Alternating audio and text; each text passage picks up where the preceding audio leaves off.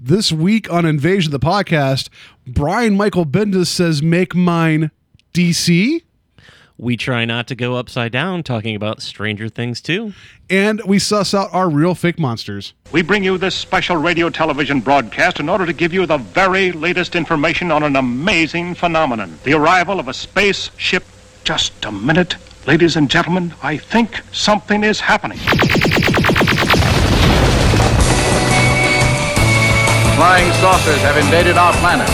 People of Earth, attention. It's the invasion of the podcast. The whole world is under attack. Can it survive?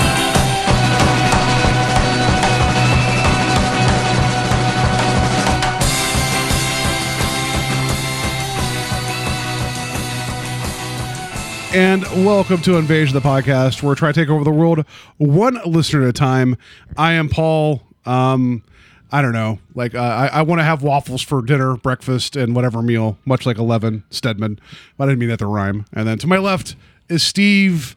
Um, d- uh, was it uh, Demi? What do they call the the little monsters? Uh, The Demodogs? Demodogs. Steve Demodog King. There you I'll go. take it. Yeah. So Steve's back, back again. Uh, tell everybody, you know, uh, uh, October's over, and we watched all the scary movies. And thank you for helping me out with Texas Chainsaw Two. Oh, you're very welcome. And then, uh, and then I had to take a break after after Exorcist Three because that was a really scary movie, especially that one bit that you know that one bit where you know the sneak attack that really. That's still. I'm still thinking about it. Bothers me. That whole like the whole bit in the hospital. Oh, it's like very that- unnerving. yeah. Uh, and thanks, uh, thanks again to James for helping out talk about that. Uh, that was a lot of fun. But uh, took the week off, recharged. And I was like, you know what? We're done talking about horror movies. Let's talk about Stranger Things. That's you know. And so I we're still talking about horror things. That's fine because you know they released the series on Halloween. How can you not like you can't I think that's kind of great and also unfair because it's like it's right at the time of Halloween. But if you're like me, I didn't have necessarily had time to watch it that weekend, so it's like you got like the Halloween hangover, and then you're watching some Stranger Things. Well, yeah, that and like for me, it was uh, more about uh, oh, I'm I'm really gonna try and take my time with this, and like I sh- I sat down and I knocked out five episodes in one day, and I was like, oh, I was gonna pace myself. Yeah, um, what was it? Uh, two weeks ago, I think it was. Uh, I actually had one of the rare occurrences. Like you guys talk about, like the the clips during the you know the daytime, all that. I had the rare occurrence of having five hours to myself in the apartment at nighttime, so I could turn the lights off and just watch whatever I wanted with no interruption. And I watched like four and a half hours of Stranger Things. I'm like, I was going to pace it as well, but I'm like. I don't know when I'll have this opportunity again. So I'm just like, because I like watching things in the dark. I, I know, like my wife, it, it drives her batty, but I like having just like you know, because it's, it's almost like the theater experience. Like you just have that singular focus, and I don't get to do that often. So that's why I'm going to buy a house just to have a basement so I can watch stuff in the dark. Yeah, I mean, I, it's perfect for the dark too. Like that's the kind of show that you should watch in the dark. Right? Yeah. So yeah. Anyway, we're going to talk more about Stranger Things. Spoiler alert: It is for season two. If you've not watched it yet, I, I'm not going to fault you because you've probably been busy, like we've all been. But we're to talk about it. We're going to spoil parts of it. So if you you know haven't watched it yet, I'd recommend watching it, and then we can get back and we can talk about all those things. Um, but first, well, let's just let's just get right into the news because I feel like you know it's been a while since we've talked about some news.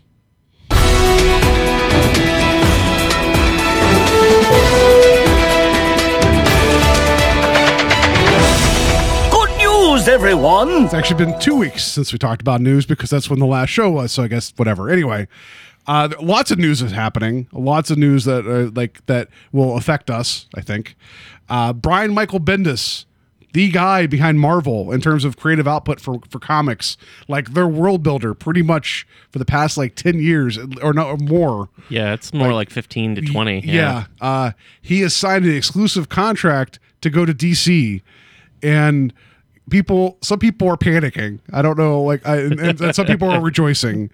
Um, you know, he's he, he- he's getting paid to do what he wants to do. He's creative. He has given he's given Marvel so many different takes on characters that have worked um, and also like he was one one of the guys behind um, all, the Ultimate Universe. They gave us Ultimate Spider-Man and uh, Miles Morales eventually, who is also Spider-Man. It's it's kind of confusing, uh, but like if it wasn't for the Ultimates, I don't think we'd have the first Avengers movie the way we do. So he has brought a lot to Marvel. Oh yeah, and I mean it's interesting in the sense that uh, he's a guy who I think in the past had said that he had no interest in writing a lot of DC's characters. So I don't know if that's changed, um, or if that was just towing the company line at the time. Um, for me personally, my favorite stuff of Brian Michael Bendis has always been the more. I don't want to say personal, but the more um, street level type stories um, about just character and single stories, as opposed to uh, like the headlined events, um, whether it be. Oh gosh, uh, like House of M and some of the bigger ones, and Secret I, I, Wars, Secret yeah. Wars. I know House of M is probably like ten years old. Uh, Oh, and at this Civil point, War, but he Civil was- War. yeah. Um, so I mean, it's good that uh, they're bringing that to D- he's bringing that to DC, but I would love to just see him do a run of, you know, something like uh, you know, a character that you wouldn't expect him to do, like he did with Moon Knight. Like, let's say he just grabs like. Uh, um, Ragman or something like that. Somebody who's a DC character that people are just aren't that familiar with, and he like just turns them around. So that's the kind of stuff that I'm interested in seeing him doing. I'm not as interested in seeing him doing the big events, um, but more of his like character level stuff. A lot of the more personal, like a Daredevil type run on, say.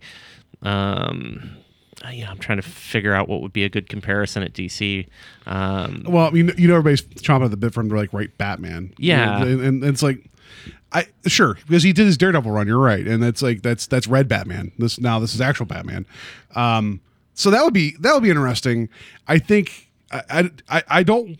I don't need him doing events, not because he's not capable of doing it. It's just I'm kind of exhausted with comic events right now because Oh, I feel like they're like, and we talked about this during um, Secret Empire a few episodes ago it's just it, you get like and I know you you mentioned to us in like a comment on Facebook or something about uh, Darkest Night Yeah. being that thing that was supposed to kind of be its own standalone thing, and then they bait and switched you and told you you got to buy like seven hundred other books. Yeah. like I don't need that. Give me if he comes into the room at DC like the creative room and says, "Here's what worked for me here, and here's how I did all of this," and, and actually influences them in like good habits because he could write a lot of books at once, which I'm not saying he needs to do that. I feel like his grounding, like you said, would make me interested in what comes next. 'Cause Right. I so I don't know. Well, the thing that I think is interesting too is is that of the characters that DC has that probably need to right the ship, I feel like Batman's probably the one who needs it the least. Um, and while I'm not actively reading it, I do know that Scott Snyder has done a pretty good job over the last like five years of writing a consistent Batman and kind of being the overseer of that piece of the DCU. Um, where they could use his help, in my opinion, is probably some of the lower level characters that aren't getting the love that he could bring to them. Um, and right now, for whatever reason, it's just escaping me. But um, I'm trying to like come up with a good character that I think he would just knock out of the park. But you know, I, I, I would rather see him do something smaller first and then build into something. You know, Well, how do you feel now that they're trying to bring in the Watchmen into the DC universe proper? How would you like Tim to get a hold of Rorschach? Something like I, I know it's, it's again it's crazy get on the street beating people up type of thing. I, I like, or maybe you know give me give me Nite Owl. Give me him writing because it's not exactly Batman. It's more like Yeah. like Batman that has a gut. I don't like I don't know how else to describe. I, I I don't know. I just I mean he, something interesting is going to come out of this. Um the what I Bendis has been one of my favorite writers for Marvel, just because like I I love Spider Man. Take a drink. Uh, and uh, but his his Ultimate Universe Spider Man when they launched they launched that series like you know over ten years ago now, it was a good kind of starting over again. But you got all the qualities that you liked about Spider Man, and you could engage with the new stories without worrying about all that continuity. And he'd also kind of turn it around a little bit too and I just enjoyed it. He has a really good sense of dialogue. Uh, he's funny. He's smart. Like some of the stuff he wrote for Avengers was really funny. Um, I'm just hoping. Obviously, that's not going to stop in DC. Uh, I just I just don't know if they are going to with this contract. If there's, I, I just feel like DC sometimes has to have their vision, and I hope that they let him say, okay, well, this is great, but what about this? yeah. You know, that's that's what I'm hoping for. You know, now that I think about it, well, two things popped in my head. First is is he, he's from Cleveland, Yes. Um, he doesn't live here anymore. Um, I think he moved away like uh, 15 years ago or something. But As uh, soon as he made it big right in the comics. he he left uh, the the state of Ohio.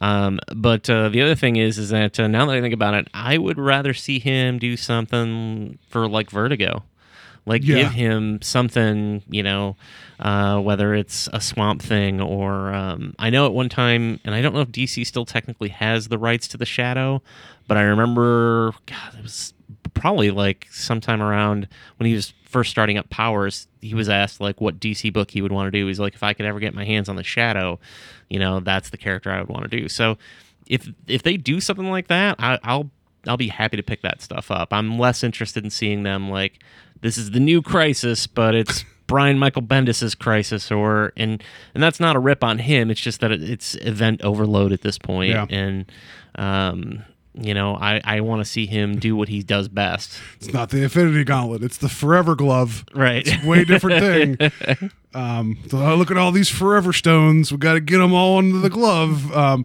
now, I, I'm, but the other, the other side of this too is like if he has stepped away from Marvel, who is there now to pick that up? Like, I don't expect one person because I, I think his output and his vision is not like like you you don't have too many of those like single name people. You're like him, like you know, like him, Geoff Johns. Like you got a couple people that can operate and do a lot at once, right? Yeah. But I'm just wondering who's going to come up and who is who's next man up in Marvel that's going to give us something different. Because Bendis, I love Bendis is like I love his writing, I love his style, but he had to come from somewhere. So give me somebody else, give me something different, you know. And I, you know, who knows, you know, like I, I'm just excited to see what comes next. You know, hopefully there's somebody who's just like working at Image or slaving away in the independent scene, uh, much like Brian Michael Bendis did before he got his big shot, and like is you know, like you said, whether it's an unknown or somebody who's smaller who like gets a chance to really step up and show us what they've got, you know. And there's plenty of talented people at Marvel too. Like uh, it's not like Marvel's gonna fall to pieces without him, but um, you know my when I say right the ship with DC, I, I do mean that like I feel like it's it's sort of in this place where it wants to reinvent itself every two years, and they're just not ever settling upon a actual consistent universe. I, I feel like Marvel's doing that a lot too. And again, this to, take this with a grain of salt. Um, how many Marvel comics have I read in the past couple months other than Secret Empire? None. Uh, I mean, there is the one Darkhawk like one shot out there somewhere that I'm going to make mine. Uh, that's going to happen. And that's Marvel. That's really your success. Just make Darkhawk your main character. I think that would be the best. Paul way to go. will buy all the issues. I will, you know, all seven of them because no one else will buy them. um, and then it's that and Moon Knight and Sleepwalker. Bring those three in there and make something happen. That'd be great. But um, I, yeah, I just I like we we talked about this before. This is a while ago. We talked about um uh, uh Bobby Morrow's uh, uh Morris's uh, Mockingbird series that was out for a little bit, like the seven issues. How it printed just enough to make a trade, and then they kind of and then generally what happens is you see if the trade sells well. Yeah. I you know I, I guess I, I guess I'm more going towards just buying individual volumes and reading them as opposed to staying current with the stories. So events do me no good. You know, that's really I don't know. I Yeah. just I, I hope that yeah, I don't need to have that. Just give me give me good arcs and then then I'll read those and eat them up and be happy. You know, like I I keep buying Saga. I keep needing to read more Saga, but I have all every arc that comes out because I know I'm going to like it when I get to it. Yeah. Um, Yeah. And That's enough about the Brian Michael Bendis. We love you, and we love that you know you wrote Spider Man's, and hopefully you'll write Superman's better. You know what? Make Superman a character I give a shit about, Bendis. That's your that's your challenge. you know, coming from Cleveland, the birthplace of Superman, I think it would be a, a nice, uh, nice gesture for him to, to, you know, step up and give us a Superman that we haven't uh, had at least. Yeah, the Superman know. we need, not the one we deserve. Because Yeah. I mean, you know, anyway, whatever. Um, enough enough about that. Moving on from from DC, we're gonna go to Disney and Marvel. Uh, This is kind of a there's some there's some interesting there, there's a lot of Marvel uh, Disney stuff going on right now. So uh, first thing we're going to get to is that Disney is sniffing around and talks to purchase uh, parts of Fox, more specifically 21st Century Fox, which is the film and entertainment side of Fox. And I know when I texted you about it, you had a much more sobering reason why you weren't necessarily a fan of it. and I was much more like, "Oh my goodness, they get they can get the X-Men." And you're like, "Yeah, but then another movie studio goes away, and I'm like, oh yeah, there's that too. You know, I so so yeah, there's the potential. They've been talking about it. Um, I don't know how serious this is. Clearly, I'm not on the phone with either one of them. I don't call Fox, like, what's up?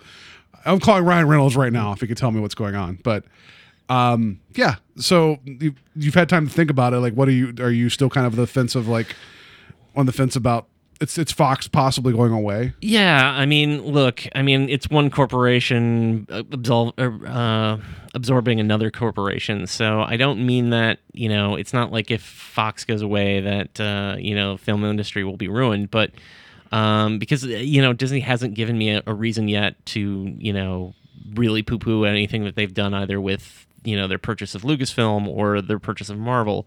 Um, but at the same time, I just I feel like the more studios that are out there trying to compete, the better the product we're going to get. Um, and just the fact that like if it's under the Disney banner, we might not see movies that uh, or movies that you know we want to see or didn't know that we wanted to see might have less of a chance of getting made because they don't fall into a specific category anymore.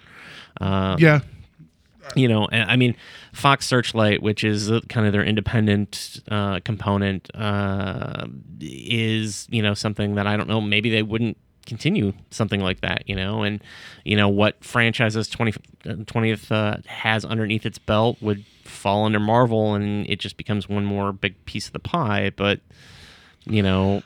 Yeah, I, I agree with you um, in the sense of like from 20th Century Fox, like as much as much as it is enticing to me to find out that they could possibly buy the Alien franchise and take it away and oh do God, something i didn't with even it. think about that that that is interesting to me. But if there was just a way they could just kind of use like a scalpel and just get get X Men, get Fantastic Four, and just get them back, and Deadpool, you know, and then you know, uh, I I would like to see a unified uh, Marvel cinematic, not universe, but like stable, Yeah. which Warner Brothers has with their DC. They- But they they Wonder Woman was a great film.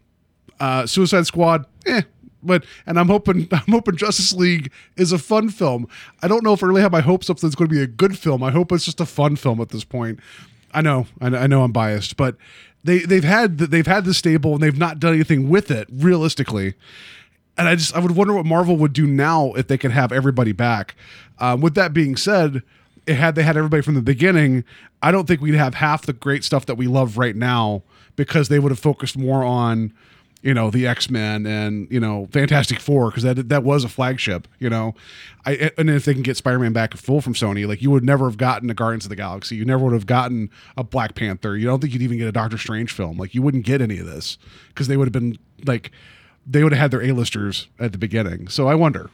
And I don't I don't think if you'd have asked any uh, comic fan, uh, well, I shouldn't even say comic fan, but like uh, go back ten years ago and just ask Joe person on the street, you know, any any regular person, um, who the Avengers are.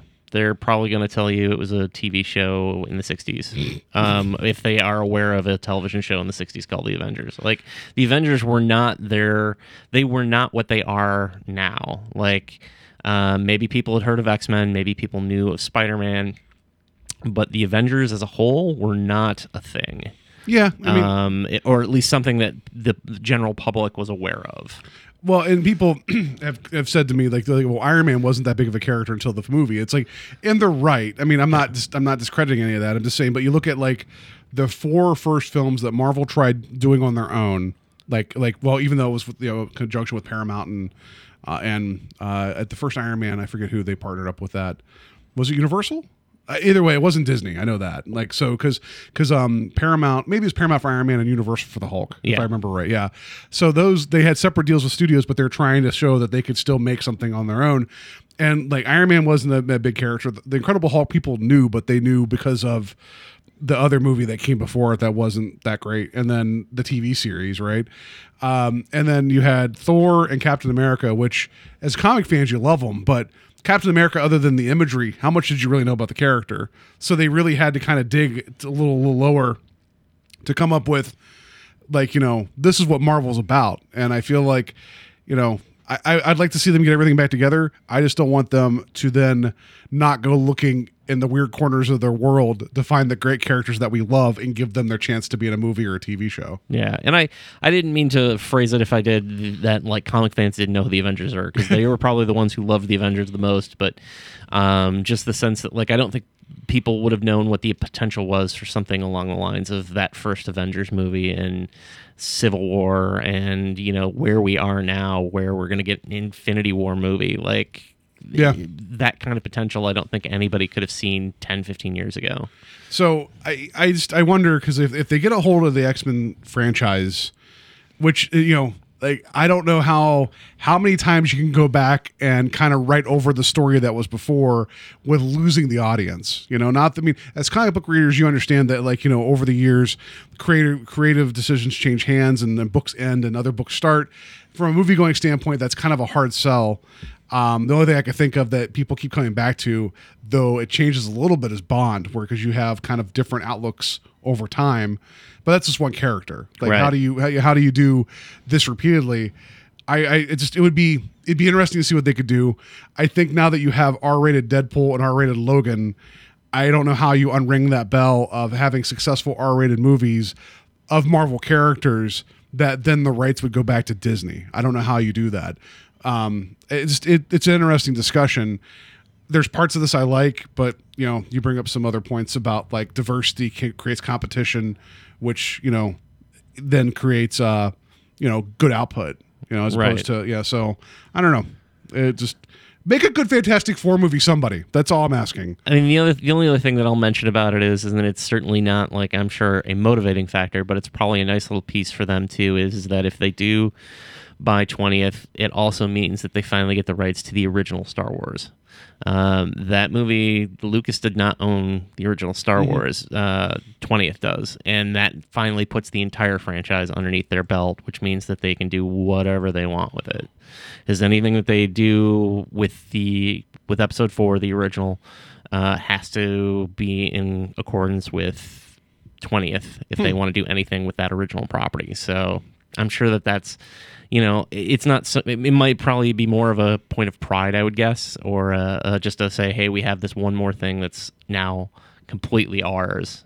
Uh, Yeah, and then and then then maybe they could finally get around to like because I know the fans want the original theatrical cut available. and Maybe Disney would actually be like, "Hey, we can make money off of this," and then put it in the vault with the Little Mermaid for twenty years and bring it back out again. Yeah, and I'm actually kind of surprised that because with and this is a whole other conversation about the shrinking, um, you know, Blu-ray slash DVD home video market. But I'm really kind of surprised that they weren't like for the 40th anniversary, like big cash grab, like. They could charge a hundred bucks for those three movies and be like, these are you know nice clean versions of the originals with no additional digital touch ups, and people would spend money on them because Yeah. they're like it's the originals. Um, so you know that's I don't know that's probably part of an, uh, a a deal with Lucas and I I have versions of the film without the special edition stuff. Uh, some of them through like fan things called like the specialized edition and things like that. So I'm good, but I would like to see proper releases of them again so that they're more widely available. Yeah, I, so we'll see. So Disney being like the ever growing, you know, a Cthulhu like monster that's taking Yes. over the world, and we keep giving it our money. By the way, Star Wars Episode Eight comes out soon, so I was just gonna say Steve mentioned Star Wars, so take a drink. Take a drink, right? But, but by the way, more Disney's coming in a second. So next story is Disney related, and this goes to the darker side of Disney.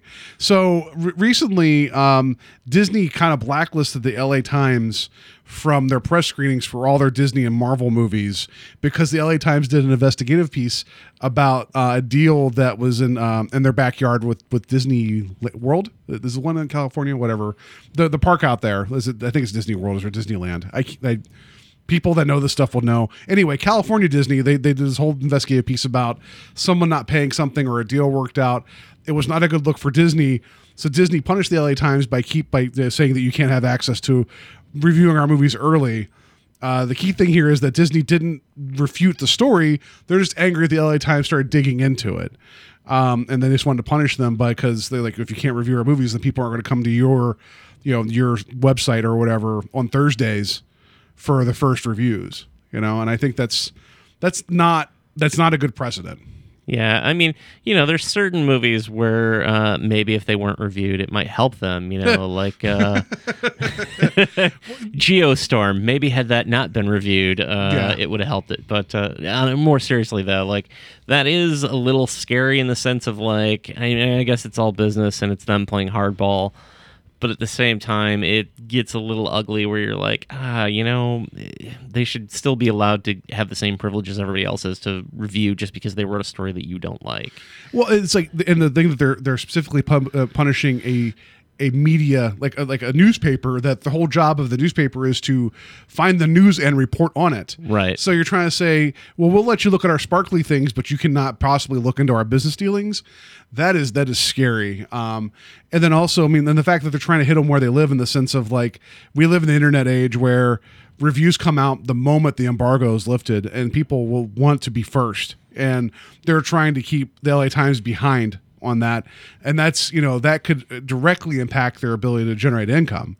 Um like and I, I don't know how much but i know i don't know about you but there's some movies that like you know that they've been people saw them in test screenings or or not test screenings but like press screenings like two weeks before and you're just waiting for that initial reaction Right. and and I and you mentioned Geostorm. I know that studios will purposely keep movies away. Keeping a movie from being screened is different than telling an outlet that they can't watch it. Right. I think that's different. You know, like that'd be funny if the LA Times was like, well, we have our exclusive Geostorm coverage now.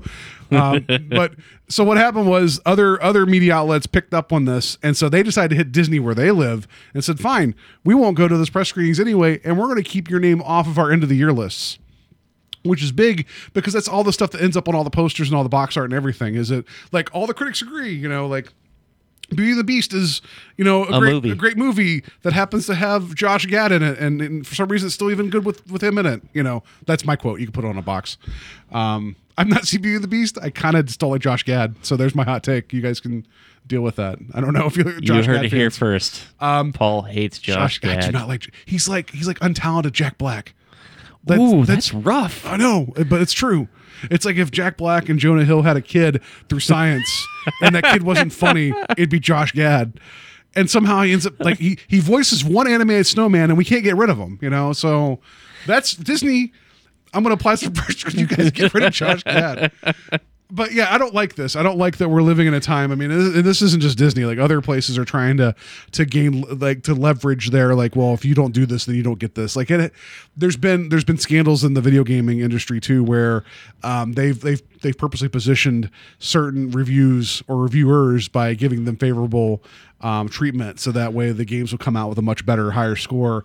And burning sixty on a game is a much bigger investment than like ten dollars on a movie ticket. So there's Yeah. a lot of first day buyer's remorse because they would put their thumb on the scale in a way.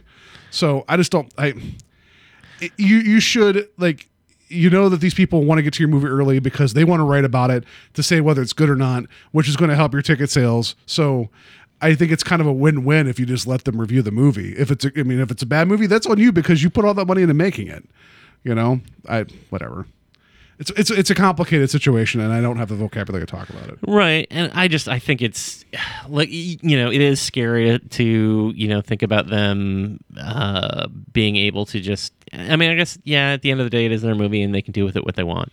Um, but at the same time, to just suddenly decide, you know, you get a free look and these people don't, or um, you know, it takes away the idea of there being you know if, if you're rewarding others with being able to review something and others don't get that chance it almost becomes a favoritism thing and you know that can tilt very easily into we'll start writing favorable reviews for us and we'll give you first looks or you know what i mean and i'm Yeah. sure that happens already and we're just not aware of it but Oh, I'm sure. But it- it'd be one thing if, if there was like a track record of the LA Times just coming out and setting everything on Disney on fire just because they have a, an axe to grind. Like you'd have like, but if this is a situation where the review portion had nothing to do with the investigative portion and they're punishing the the thing as a whole like don't let the investigators go to the movie then. If you think that's a big deal like the people that wrote the investigative piece don't let them go see thor for free. Be mad at them. That's fine. I don't care.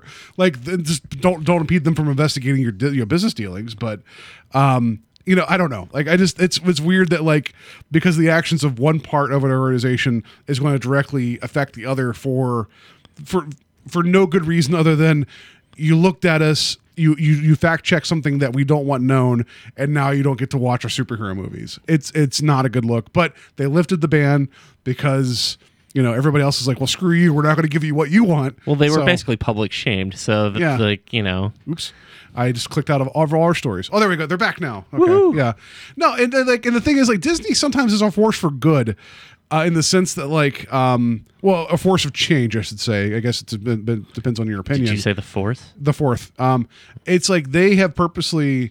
If when you find out about different like state legislatures, if they if they pass laws that are like they they believe are anti-discriminatory towards certain groups of people or lifestyles or whatever, Disney's been one of those groups. So well, fine, we don't have to film our movies there or do whatever, and they and that and that's a huge economic pressure for that state to be like, well, we want that money so maybe we shouldn't like do this so so disney has kind of kind of like looked over at everybody and been like you know just think about think about what you're doing but you shouldn't have a business a large business like that kind of like you know i don't know. It, that's a much bigger conversation that i did not mean to get into but disney can do good things but they the history of disney is not um not uh smear free. It is there is Right. they, they they have done some shit you know? So uh, anyway enough enough about that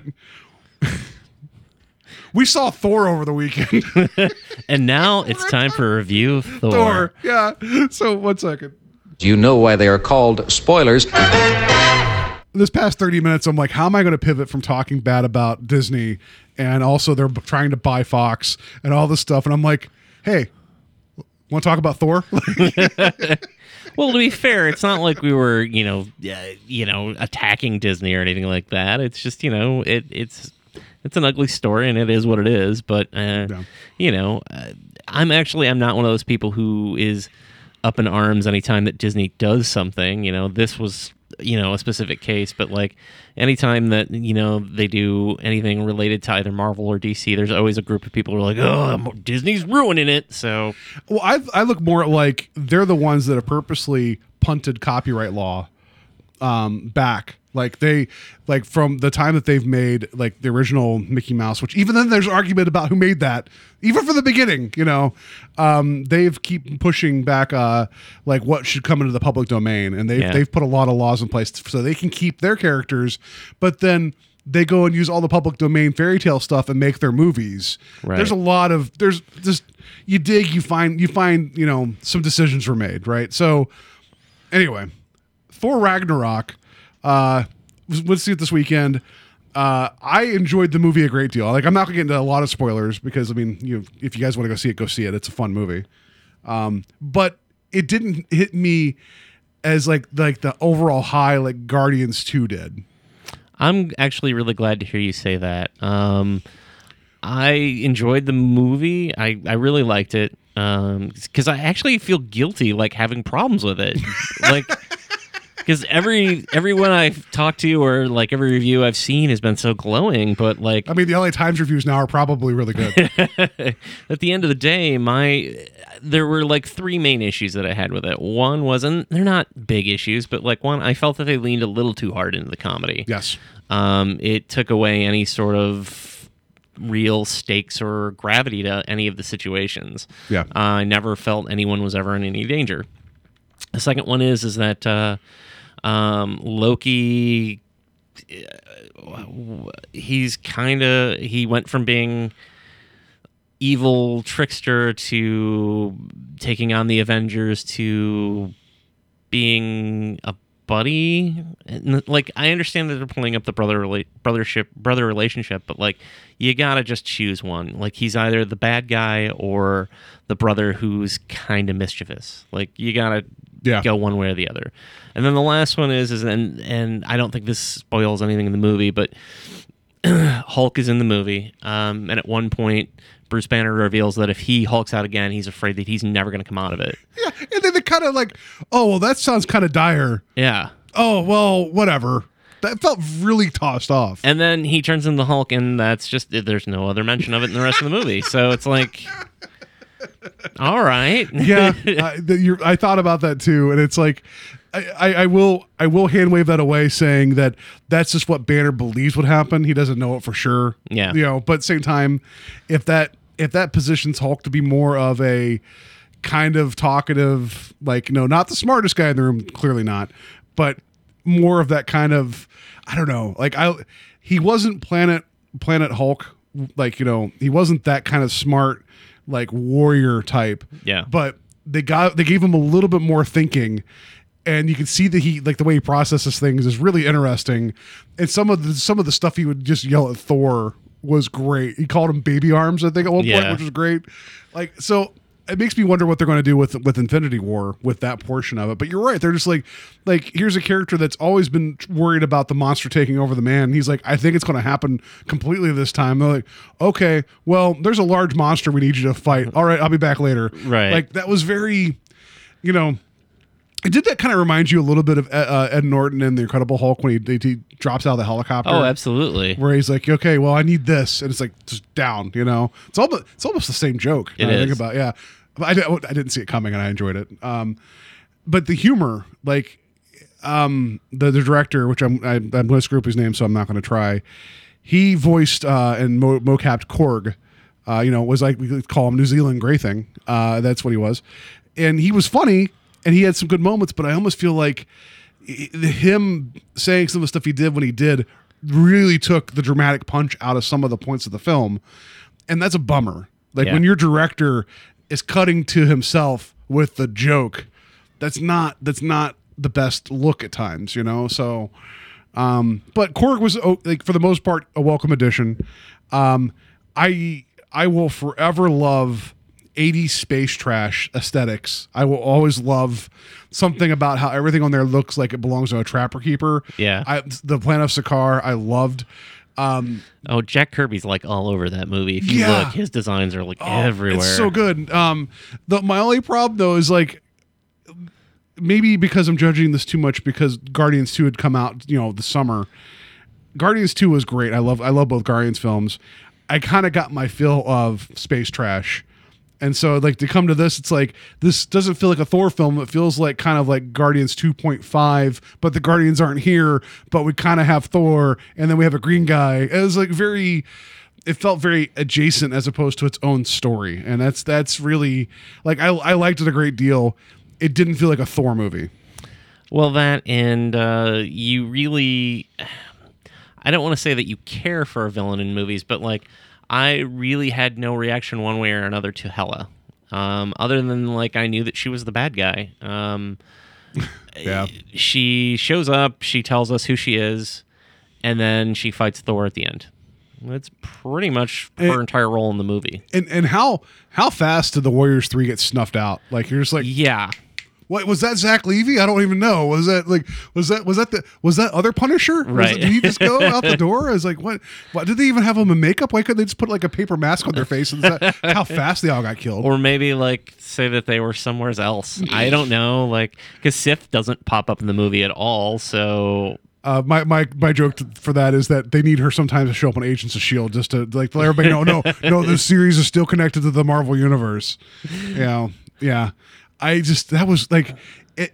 It feels like the way Dark World ended, where it was a very down note, where Loki took over the throne. Yeah. and it's like, and it's like, oh, what the hell is he going to do with uh, Asgard? And the film does a good job of kind of showing because he just didn't care about the Nine Realms. Things kind of fell apart a little bit and that's fine. But it's like it was so much more played for a joke as opposed to the threat that it could have been. Right. And you know, I mean, the other thing too is is that Thor, Thor is, and it's it works well when he's having a conversation with Tony Stark and he calls him Point Break and he's trying to like keep up, or um, you know, it, when he is drinking uh, a, a giant beer, like that stuff works, you know, and it refills itself in Doctor Strange's um, sanctum, but like every scene, like he's kind of almost the butt of the joke of every scene. Um, Yeah. And it's kind of hard to have him as the protagonist if everything he does is sort of like funny because it's he doesn't know that he's not the strongest Avenger or I don't know. I, yeah. I mean, I, I, I think it's It takes the weight away. it does, and I feel like because Chris Hemsworth has proven that he can actually.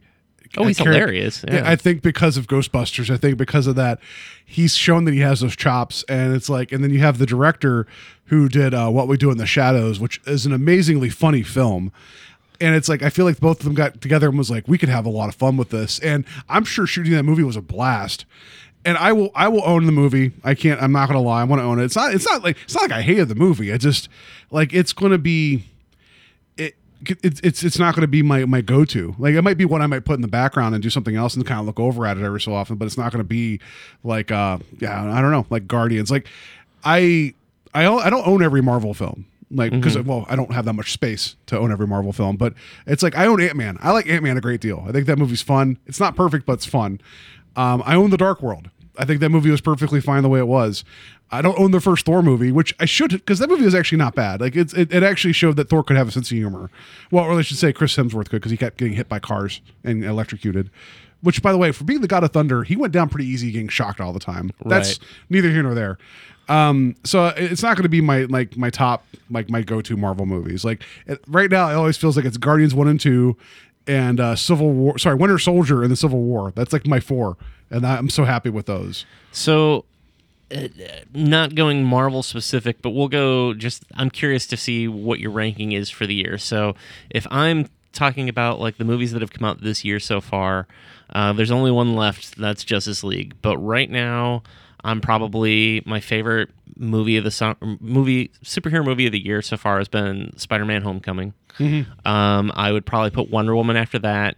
Guardians 2, Logan, Oh, I, I, keep, I don't know why I keep forgetting that came out this year because it did. You know, Yeah. it's like you know, um you know and i feel like i'm missing one um oh and then probably thor is probably the last one the one you saw recently. Yeah. You're like, I'm forgetting one. and i don't mean that in the sense that like i didn't like the movie i'm just saying that like spider-man homecoming is a movie that uh, just uh, every time i watch it i'm just sort of like i'm finding new things to like about it um wonder woman was like oh my gosh they DC didn't fall on its keys this time.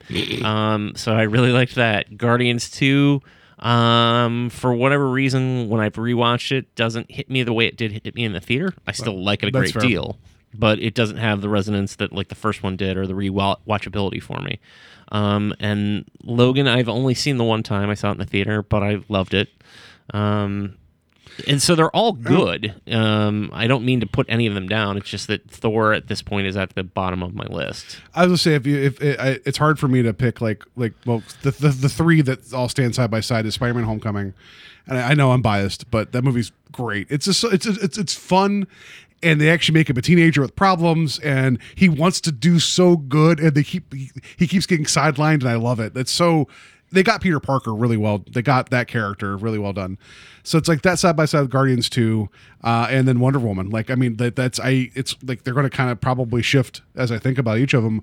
The most surprising that it landed on its feet and just and did well and kept running was Wonder Woman because it had it had no right being as good as it was considering what it came before it. Right. Um, Spider-Man: Homecoming is right behind it because Sony still had their fingers on it, so I was worried something was going to happen. Um, and it turned out to be a, like a, like it doesn't necessarily feel like it fits with the rest of the Marvel movies, but it fits enough. Yeah. You know, and and then you know, uh, yeah, I just and Guardians too, just because I mean, I I don't know, like I, I like I'm always going to be biased towards space fantasy like that, you know. And Thor's fine, it's fine. Uh, if I get to see it in the theater again, probably do it. Put that Um, on your box, Disney. It's yeah, fine. It's fine.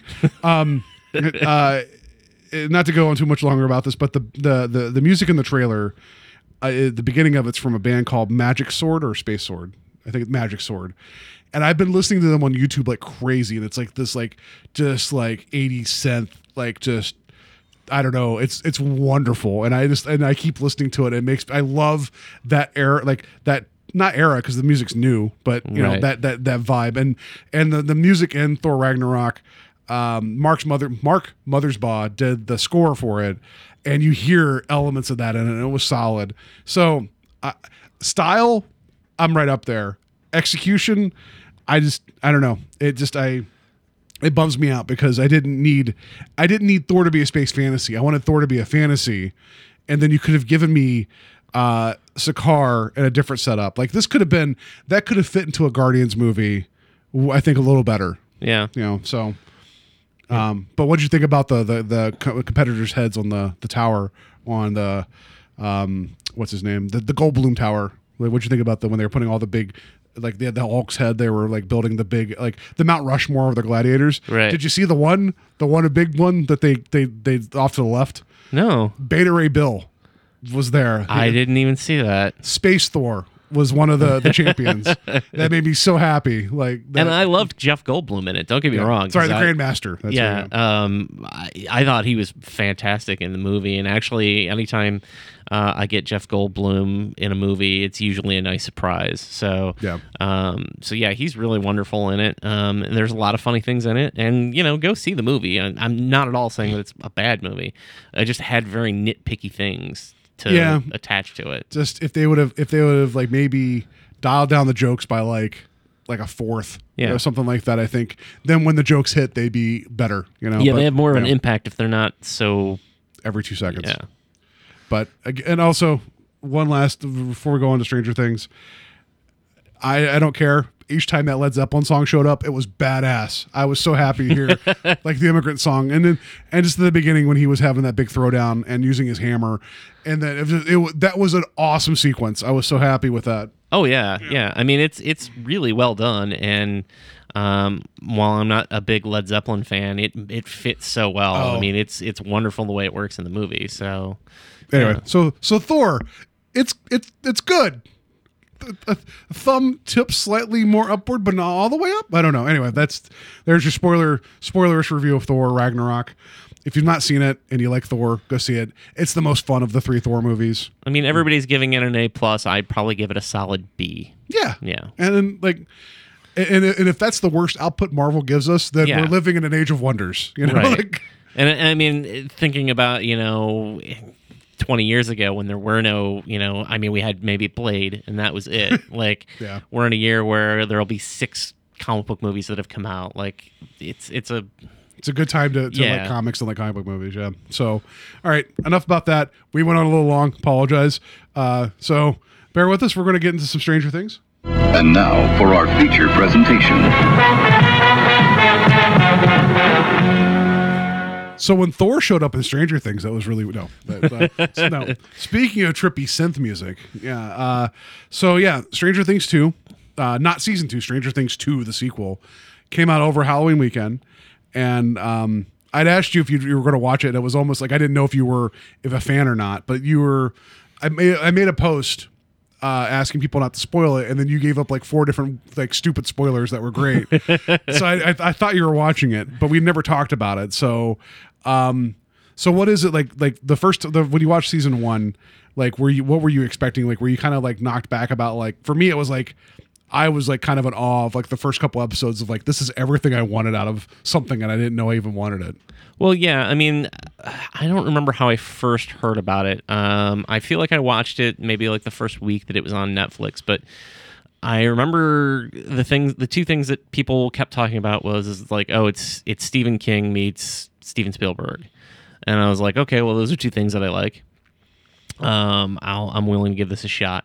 But then, like, as soon as the credits came on, I'm like, all right, I know that they're going Spielberg slash King with this, but I'm like, I'm getting a John Carpenter vibe with this, so I'm strapped in now. So like, uh, I, I'm I'm gonna dig in, and um, you know, the first season is really great. Um, there's no two ways about it. It's there's no secret why it's an instant hit. It's a phenomenally well done show. Yeah, and and speaking of you talk about like you got the Carpenter vibe, the font. I think I mentioned this when we talked about season one last year.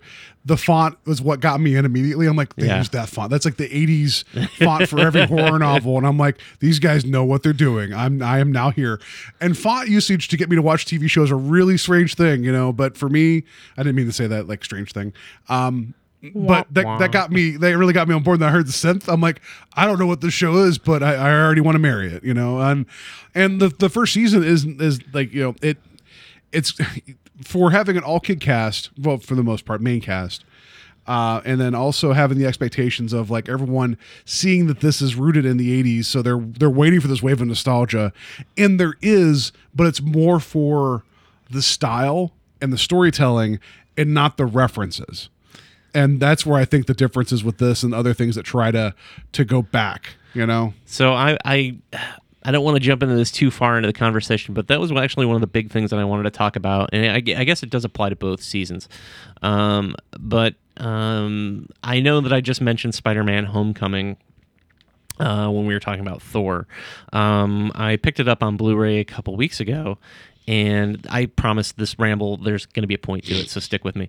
Uh, but I picked it up and threw it in my Blu-ray player and let it play. And you know how there's commercials or previews before it. Uh, there was a preview for a TV show called The Goldbergs, which I have not seen. But Oh yeah, that it's on ABC. Yeah, yeah. Is set in the 80s.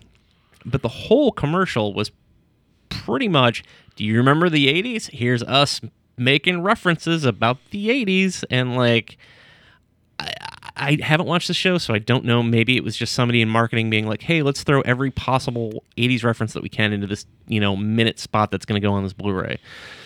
But like for me, that was immediate turn off because it, it's like, okay, unless you're doing something interesting with it, like for instance, uh, I don't really have an opinion on the Big Bang Theory. I think it's fine, whatever. But I know a lot of people have problems with it because they say like, oh, just mentioning something doesn't make it a joke. Just you know, Yeah. m- uh, referencing geek culture. There's got to be something better behind it than just oh, it's a Flash comic or whatever. Um, Hey everybody, Thundercats! Applause. Yes. so, um, when it comes to Stranger Things, the thing that I really like about it is, is that yes, it feels like it's it has an 80s vibe to it. It's clearly set in the 80s, but it's not like we just got back from, you know, going to see, um, you know, this movie and now we're going to get into our DeLorean and then, you know, we got this uh, Pepsi uh, commercial with Michael J. Fox. Like it's not like an overload of 80s references. And It's I like, realize like all the kids are watching Max Headroom for no reason. Exactly. Like- like- oh yeah. Uh, well, I mean, like, and and, and credit to, to the Duffer Brothers. Like, um, they even though it, it's it's an easy parallel to draw that the the four main kids love Ghostbusters because why wouldn't they? That would be the time for that movie to be like a hit for them. Oh, yeah. And then, but I like that like their, their outfits like didn't look like you would have bought them like off a store. Like they did, they didn't look like kids wouldn't have been made, capable of making them. So they, it kept it, it kept it just crappy enough to where you believe that kids would actually make these with these parents and they'd all coordinate. So I really, so that's kind of like that nostalgia where it's like these kids were excited for this movie and their and the equipment they have doesn't match the movie because if you're Right. looking at it like their like their proton packs aren't exactly right, their the zappers aren't right. The trap is like the trap actually does a lot of things that it shouldn't do but uh but yeah like i thought that was kind of cool um the beginning with the, the arcade going to see playing dragon's lair which again someone made a comment online about no kid in their right mind like no kid ever got that far in dragon's lair i, I agree um but just like seeing dig dug and everything else like it they didn't they didn't romanticize it. It's like these kids are going to the arcade because they want to play the arcade. It wasn't like these loving shots of all the machines and like I don't know. I feel like there's a way to pay tribute in a way to set the the, the series in a reality of 80, 83 or 84 84. uh, 84 because that's when ghostbusters came out yeah.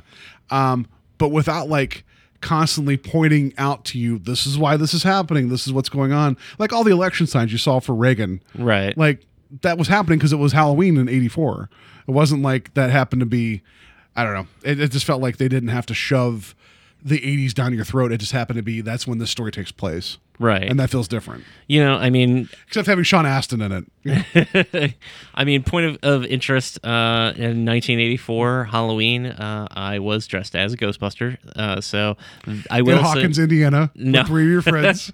I, I was the only one, um, but uh, I will say that my proton pa- pack did not nearly come out as well as theirs did. Uh, they had the ingenuity to use a toy shotgun as the uh, neutrona wand, whereas I used an Uzi. Um, because ghosts- that was those- the 80s, you could buy toy Uzis. Yeah, uh, you're you're just gonna kill the shit out of those ghosts. They're not coming back at all. But I mean, the thing that I loved most, I think, about it is is that uh, the conversation um, with uh, Lucas, who comes running up and he's wearing a patch that says Venkman on it, and he's like, "What? I can't be Venkman?" Like, and I just thought that was such a wonderful moment. Yeah, because the other one, uh, the other one, I forget which kid it was, but it was Mike. Mike. I keep wanting to say Richie because of it. And he's just like, no, like he, he kept edging close to why, yeah. But he also had like he was also enough of a friend not to to to be that asshole and say why he would think that doesn't make sense. So yeah, I like it. I, I love that bit where you just see them for the rest of the time with both of them being Venkman. Like they never they never settled that, Right. and I, I enjoy that. And I Um, love the fact that they all showed up to school and nobody else dressed up, which I thought was funny. yeah, but that feels like something that would happen. Yeah. you know, and like. I, I guess like not that I'm like I mean I, I enjoyed the series. I enjoyed the second second season or whatever you want to call it immensely. Um, I feel like now that the the the the cat's out of the bag in the sense that the first season you didn't know to begin with that this was something that was supernatural or or paradimensional like or other dimensional. And it, it's pretty obvious that this is some other dimension that we don't understand. And so this goes from being a show that people originally thought had horror elements which it does but it's way more sci-fi than i think people were expecting to begin with and I think they did a kind of a magic trick of tricking people into the upside down that they don't think about it too much. But this is like it's some pretty ridiculous sci-fi. Not ridiculous as in bad, but it's not it's not a ghost story. It's not uh, you know like the Demogorgon is a monster, but it's a monster that exists in a different world. Like there's a reality to that. But this is very much like it- it's Stephen King, but it feels more like Dean Koontz because of the weird science fiction elements of it now. Um, I don't know if, if that ever like something that it's obvious as you're watching it that it's science fiction, but like people were so excited because I think they wanted something. It's not a straight monster show, and I give credit to that. Like it could have easily just been paranormal, and you could have waved your hands away, and then nothing would have been explained. Right. Well, I mean, I will say that uh, you know one of the things that they did really well is is just, and that's, the benefit of being able to do a you know nine episode show as opposed to like trying to condense this in down into the movie is is that Yeah. they were able to give that all. I mean, there's certainly a lot of um, not explanation, but there's a lot of deepening of the story and those ties to science fiction to um, it being another dimension. Um, at the same time, with not revealing all the answers. Um, Yeah. But uh, you know, I. It's funny that you say that about it being horror because I do not think a lot of people initially went that way. Um, and I guess it never really. And I mentioned Carpenter, but when I say Carpenter, I'm not talking about, uh, like say for instance, uh, Halloween or The Thing. I was thinking more of like Starman, um, Yeah. John Carpenter, your um, maybe even your Big Trouble in Little China Carpenter, at least for the vibe. Not well, not the vibe, but for the look. Well, even the thing is a science fiction Yeah. monster. It isn't like I mean, you know. So that's That's probably the best parallel. I Yeah. don't know why I didn't go to the thing first. well, no, I mean, like I danced around it. with- you really wanted to talk about the thing. No, I just uh so I, I kind of dig that because like at least then it feels like even though with the introduction of the mind flayer and like the naming the mind flayer or whatever it is at the end, like you see you see in all the posters and everything, there's something out there and it's it's scary looking. Uh, I think like with with that it's like it it gives it still I, I don't know like it's uh you don't know how that thing operates you don't know how it exists because whenever will is encountered with it it looks more like a tornado that has form as opposed to an actual creature Right. but then at the very very end um and I, like I told you guys are spoilers so sorry when you see it like looming over looking like seeing it's observing something it Yeah. looks like a much more solid object versus like whatever this ethereal dust monster or whatever it was um so i don't know like i i like that it's uh you don't have to give me all the rules. I don't need every single thing explained because I feel like then that takes some of the power away. As long as the Duffer brothers know what rules it, they want it to operate by and they make it make sense to them, I'm on board, you know. And but I but I will I will give science fiction horror more credit like that because I feel like science does have boundaries. Even though this is a different dimension, which by the way, if we're talking about different dimensions, why does the upside down the, exactly the same architecture that we do? You know, like all this strange viney shit grows all over everything. Mm-hmm. But somehow, whenever Hawkins adds a new building, the upside down has It it, too. up there. like how? Why? Like why is that? Like that seems weird. Like they may never explain that, but it's like that's an oddly convenient thing to have in your next door universe. Is that like Right. everything looks the same, but it's kind of shitty. You know, like. um you know i don't know it's it's like it's like What's it like there? It's it's um, I, the, anybody in Ashtabula, I'm sorry. It, it's, it's a fine place.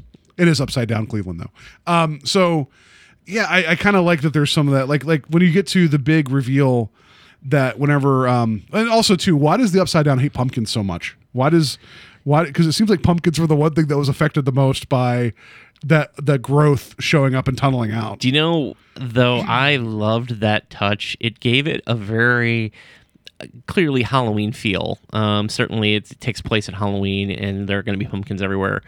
But there was something about it that was just sort of like it gave me a a very like spooky sort of like I don't know how to describe it. It, it, it definitely. Um, rotting pumpkins right before Halloween is a very unnerving thing. Yeah. it's like they're supposed to be ripe, they're supposed to be jack o' lanterns, but you see this thing soured and ruined, and that's that's almost it's like taking a Christmas tree and just breaking it before Christmas or something. you know, right like it was it was a great visual cue i guess Yeah, is absolutely. what i was trying to say um, but yeah i don't know why only pumpkins are affected and why they're growing so many pumpkins for such a small town yeah, there's like competing pumpkin farms. They're all just like, goddamn Jones, he's poisoning my pumpkins. Um, and I understand that it was affecting some of the growth around, but it just seemed like particularly it was the pumpkins. yeah Um, I thought that was weird, uh, but I I liked there was there was a logical reason for why it would be pushing outward with the notion that the lab thought they had it under control, and it's like with their burn, they talk about doing this controlled burn at the the portal that was opened that you saw in the first ep, the first season, and just to find out that it had other plans. It's like fine, if we can't go this way, we're gonna go down. That was a very that's a very interesting like that's a very organic thing to do. Like if we're if we're met with resistance here and and our whole object is to to overgrow and take over well then fine you can have this little bit. We're just going to take like it just makes you wonder how how long that was going on without the lab techs understanding what they were actually doing you know? Like and i thought that was kind of cool. I thought that was a neat uh, conceit as to why it was happening. Yeah yeah i don't have any like other thoughts on that as far as like the ingenuity of it because i'll be honest that you hit me with that and i was like i didn't even like think about it i was too focused on uh, what was happening with the characters and the relationships because that's that's the important part i'm just like i wonder where those vines are going Well, no, I mean it, that's that's me though. Like, and I, I wouldn't say it's the important part. Like, I specifically will watch things, and I'm more more than likely always going to be invested more in the characters than the plot. So that's me specifically. But like when you mention, it, I'm like, oh yeah, that's actually a really great point. So it was not a, at all, you know. Um, well, like I, like, I, like, like I was talking to to uh, to Kevin, uh, uh, you know, co-host of Strange Highways, because he uh, he had just watched Baby Driver, and he texted me about it. He's like, I'm still digesting it. He enjoyed it, but he and I we've we've come to the realization that he really enjoys the visual execution of, of of ideas, meaning that even if they don't make narrative sense or coherent sense, if you give him an experience that is unique and um and interesting, he will he will give that he'll be more patient with that and probably drink that up way more than me where I'm just like this doesn't make any sense whatsoever. Like so Baby Driver's interesting and I, and I have a point here that that I think the film is is really really pretty because it's Edgar Wright and he knows how to shoot a movie really well. But I really appreciated how every piece snapped in to the next piece to the next piece, how the story just moved, and I liked the logic of it all, and just how all and how the whole world kind of moved around uh, Baby's playlist, like how they made it kind of go, like everything was kind of in time with everything he was listening to, you know, it, just because it's his observation, so you see the world through his eyes. I appreciated all that because it made sense. Uh, where maybe there was something like character wise that maybe you know wasn't as strong. I was so in awe of everything and, and that part of it. Um, so yeah, like when you say you talk about you focus on characters, maybe I'm just more always waiting for the equation to make sense for me to finally give something judgment. You know, and and that's not to say that I won't if if something sticks out to me, you know, focus on that. But um, particularly for that show, you know, the thing that grabbed me the most about Stranger Things the first season was the characters. So that Mm-hmm. that was what my interest was in the second season. Um, you know, and, and on that token, you know, um, just if you're you sh- off the cuff talking about it, like Stranger Things two does basically what all good sequels should do. Um, it gives you what you liked about the first one, but it doesn't give you the exact same thing. It changes it up. Um, but it deepens the character relationships. It gives you more backstory and because you know obviously they're they don't have to set everything up at this point they can just go you know they can just go from the first episode on and continue the story um, but you know they they deepen the character relationships they tell you a little bit more about them they let you get to know the characters more they give you more of what you liked about the first season but they you know also don't just give you the exact same thing um, so on those notes it, it does very well i mean the one thing that i would say character wise that um, I wanted to happen was, and again, this is me, but I am somebody who who feels like there are no stakes anymore in a lot of things, and I I, I mentioned it in Thor. Um, I felt uh, somebody other than the one person who does die should have died, and the person who dies was introduced this season, and like as soon as he was introduced, I'm like, I bet you he dies. Um, so. Well, um, I, I guess we're just saying spoilers, so I could probably say who it is, but you know, it's Dustin. It's, well, that's the thing. I honestly like if they took a character who's like Dustin that everybody loves and they just killed him the second season, baller. Like that would just. And, and honestly, as much as I love the kid and I love and, and, and I'm and I'm glad he's fine in terms of the character, that's something like, to get to something specific. Here's a kid that a year before saw this, you know, demon plant face monster, you know, killing everybody. And he sees this girl that has these crazy mind powers that can just obliterate everybody, right? He hears something in a garbage can and goes over and is like, "Oh, well, what is this? I like it. It's kind of it's kind of cute looking." After everything he sees and all the bad stuff that he has witnessed, he doesn't take a second chance to think maybe this isn't the best thing to bring in to my house. Right. And he seems like a pretty smart kid, and I felt like a dumb move, but I also felt like a kid move of like, this is neat looking. I got to show my friends.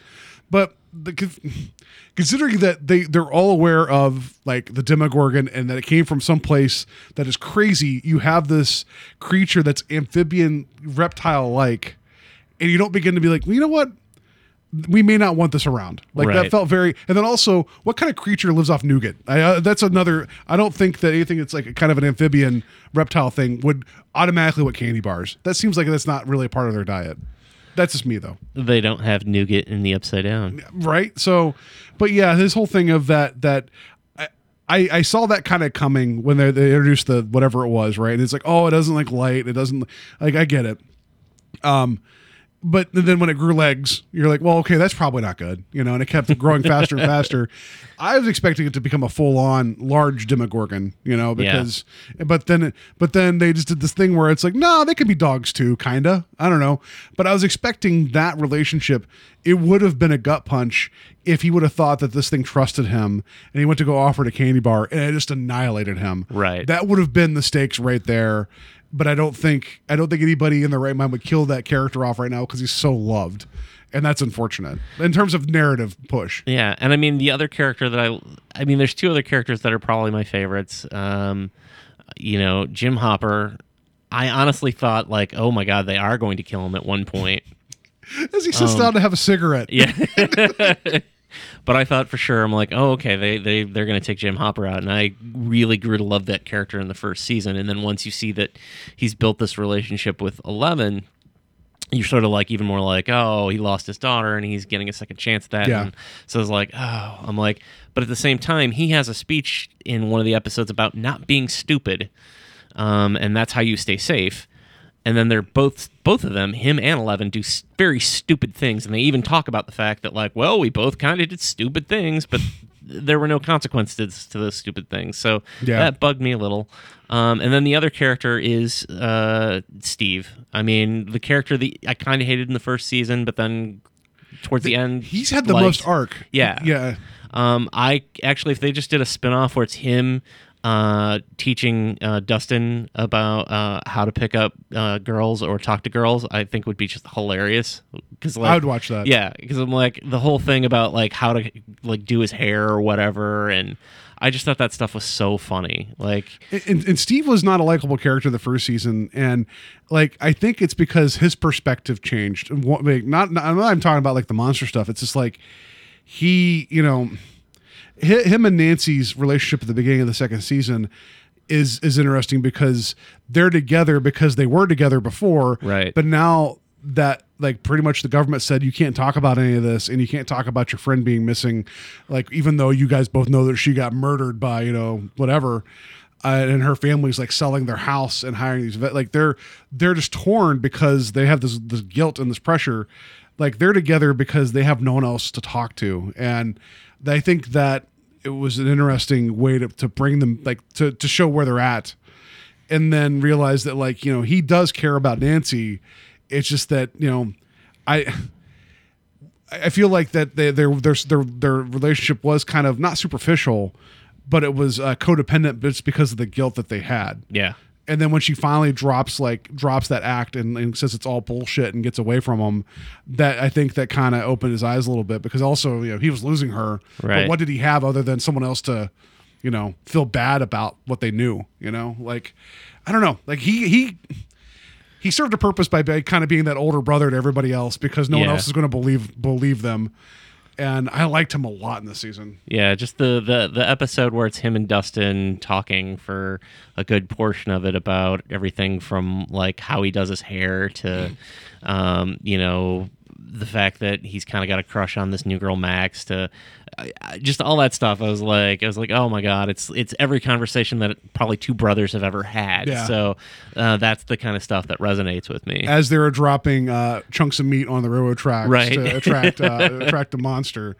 Um, yeah, that was good. Steve Steve came out like, and even at the end of the season, you know, he didn't necessarily. I mean, he's in a better place, and you know, you you know where he wants to be. You know who, who he wants to be with, but it's like there's almost this moment of like, you know what, I'm going to try, as opposed to being defeated by it. Like I kind of I kind of like that.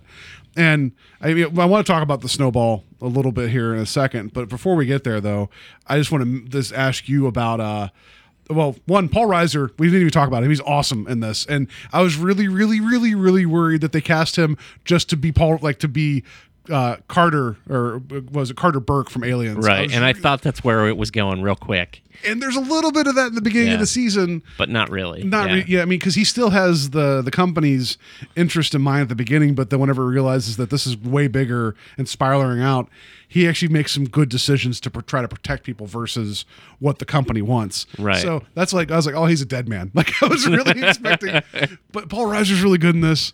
Um, like I really like that. Uh, and, and there's there's all sorts of aliens references. You'll see them when you know that when you see them. They're they're right in front of you. They fit with the scene, but you're just like, God damn it! There's an aliens reference right there with Paul Reiser. I liked him a lot. I liked Sean Astin. he grew on me, which I think Bob was supposed to grow on you. Yeah. Um, I I highly doubt that they would be able to piece together a 3D puzzle of tunnels based upon crayon drawings, but that's just me. And also figure out where the you know they needed a uh, they needed some sort of light fixture like they had in the first one and the the tunnels was the, the the crayon tunnel drawings is what they came up Yeah. with this time So, uh, but anyway, but Sean Astin is Bob the Brain. I liked him a lot. Um, where this someone said there was a tone deaf Goonies reference. Was it him saying something about what's their pirate treasure? Was that the reference, or when he said "Open Sesame"? Whenever he was like going through the the the um opening of the doors. i didn't catch that so um maybe that's what it was Yeah. but um i thought the pirate treasure was kind of a goonies reference once you said it but yeah, I don't know. Anyway, he was fine. out of everything that was kind of slightly referenced in that, uh, the Goonies was. I mean, there's already an overall Goonies tone to the to it, anyways. But there wasn't anything overt that I noticed. Yeah. Uh, so um, I liked him, but I wanted to just talk about before we get to the snowball, the episode. It's it's season it's season two, episode seven. It's the Lost Sister. It's people call it the standalone episode. I argue that it's not standalone because it does have things that do tie into the greater narrative. So it isn't like it isn't like a backdoor pilot for a gang and some people that go to Chicago and whatever. um, you, you told me before we started recording, you said something about it that did not occur to me. So like I, what what you said about the episode makes perfect sense once you said it. So yeah, I mean, the entire episode is basically The Empire Strikes Back. Um, from Eleven sort of going off and finding out how to use her powers a little bit more to um, literally her having a vision of her friends in trouble and uh, Mike yelling, "It's a trap!" Uh, the same way Leia's yelling it on Bespin uh, when Luke shows up, and she immediately turns to her newfound sister and says, you know, it's almost Luke's line in Empire, um, where he says, you know, they're my friends, I have to go um, and help them. Um, it's a nice subtle way to work in a Star Wars reference, or at least at least it's um, uh, I don't want to say plot, but at least it's texture, I guess is the best way, or context into it without being like, here's a Star Wars reference. It was a nice way of homaging it without overly, especially for a show that's set in the 80s, being like, here's a Yoda figure, you know, Yeah, which I they did some of that in the first season. once you mentioned that it was, basically that that makes perfect sense to me a lot of people didn't care for the episode because they felt like it killed the the narrative pace which had it had it been episode 8 before 9 i would have been kind of frustrated where it's like let's get to the end. But i feel like at least that they kept it away from being like like a sour note right before you wrapped up the season. Mm-hmm. I didn't mind i'm not that it was a perfectly okay story where 11 goes and finds 8 and 8 has um she has fire starter powers not in the sense of making fires but her father was it uh, the father in Firestarter could uh, project images in people's heads and make them see what they wanted, what he wanted them to see. So basically, she has the same power of being able to create, like people can hallucinate things that she tells them to do, and it's it's really effective. The way, especially the bit when they're in the um, the gas station and she tells the guy that the bathroom's flooded, and you see it for a second. Yeah. Then it cuts to him like walking over something that's not there in terms of like his reaction. It was really quick and effective, and, it, and it's it, you sold it. I liked it. Um, I liked that basically you saw this is what could have happened to Eleven had she found the wrong group of people. Right. And I and I, I know I know it's a very obvious on the nose thing, but it's like Eight's older than she is, and she's found these people that are all broken and messed up in their own ways, and they only know one way out. And you look at like the kids, they're all they're all kind of you know losers in their own way too. But you know, it's like I don't. It's just all about like context of when you find people and the decisions they make. And I thought it was a perfectly okay episode. I didn't think it was like the worst episode. Um, I have friends that tell me that that episode pissed them off, and I don't know why. I don't. I don't. I certainly didn't get pissed off watching it. I took it as, as um, sort of. I, I mean, obviously, I took it as the the hero's journey type of thing, but also, um, I took it as like you know they set it up at the beginning of the very first episode. They have to pay it off at some point. Yeah, like right. you know, episode seven's pretty far into the series to be like, or into at least that Season, season. To go back to a character that was only seen briefly at the beginning of the very first episode. Yeah, and I, and I like the idea that they kind of left the door open. Well, one for eight, whatever Yeah. that is, and that that that way we know that there's at least possibly nine others out there that are unaccounted for. In in very, you don't know if they're alive, you don't know what, but they could be. You Yes. know, and so that opens the door for many more Stranger Things. You know, but uh, which I, I kind of dig, and I also there's also the possibility that Matthew Modine's character might still be out there too, Yeah, and which I like as well. and I I, I say this uh, as you know uh, somebody who um, watches it and is very aware of the fact that like one of the reasons that I probably identify with the show is is that like that was me as a kid seeing other groups of people in the 80s is not also a bad thing like um, you know seeing people who were punks or um, that weren't specifically like who i was at that time um, it broadens the show a little bit more b- both in um, character type and then also just diversity wise like you know Yeah. um, it would have been easier to just make eight another white girl like you know Well, um, yeah, and there's also the possibility that their two paths will join up again because Right. they both want justice for what they uh, they both want to to set things right, but one has a much more violent way about it than than the other, and that's always going to be a conflict. And then you're going to have like a Stand by Me conflict where you have, uh, you know, those kids, and then um, Kiefer Sutherland. In, hi- like in his group, you know, Yeah. like you're gonna. There's that possibility of that like conflict, and who knows? I like that it's out there, you know, and it doesn't. And they gave her enough the 11 got enough to see that like you know the world is bigger and you got to find out what's important to you and she always was looking out for mike and then she realized what she had to do and that was also a good smart move uh, writing wise to keep her out of play until she can make her triumphant return because if you had her there earlier a lot of these problems would have been fixed way early and there had been not much story there Yeah. On the same token, though, I will say that the character that I think suffered the most this season was Mike. Oh, yeah. They- yeah. really didn't have an arc at all, other than being bitchy um, Yeah, and yeah. jealous of Mad Max. uh, you know, that's well, now that Will is back and talking a little bit, they had to do something. it. It really did feel like they're like, well, Will's back, so Mike's kind of taking a back seat because they they gave Lucas and Dustin things to do. They pair Lucas with Max. They pair uh, Dustin with Steve. Mike's kind of there with Will, but the whole time that you're with Will, it's more about Will and not really about Mike at all. Yeah. So I mean, Um, Will does figure out like some of the I like he he's there enough to observe what's going on, so he figures out the whole the spy works two ways type of thing. Yeah. with Will. Um, so I mean, he did he had a little bit, but you're right, he wasn't the focus, and that's fine because you know like even so the, we'll, we'll move to the snowball, and that's the end of that's the end of the season. You know, you kept you kept him and Eleven away from each other for the most part, even though they, they showed at the beginning of episode or the end of episode eight, they see each other. You know, but this has been this whole thing. It's been back and forth. Like they don't they like she really wants to to be with him. He misses her, and then when you finally get that like that one night she's allowed out, it was such a like that whole sequence was wonderful. With every there's all these like little victories and payoffs. Mm-hmm. Even with even with Dustin, like he may not have gotten everything he wanted, but you know. Nancy's like an older, like you know, senior in high school, and she's the pretty girl, and she pulls him out on the dance floor. Like, how many kids would have just given anything for that moment, you know? Right. Because a high school dance is, it's like, it's, you get, it, it, every, there's so much pressure on you to do something, you know, or be something. And I feel like that, that scene got that really, really well, you know, and it felt, if it didn't feel like it was just pressing emotional buttons, like I feel like everything there was kind of earned. Yeah, well, it's funny because like uh, my wife was like, "Wow, the snowball dance looks nicer than my prom." Well, 'Cause, that like too. if you look at the production value of it, it's like, wow, they really Hawkins really really puts on a nice snowball.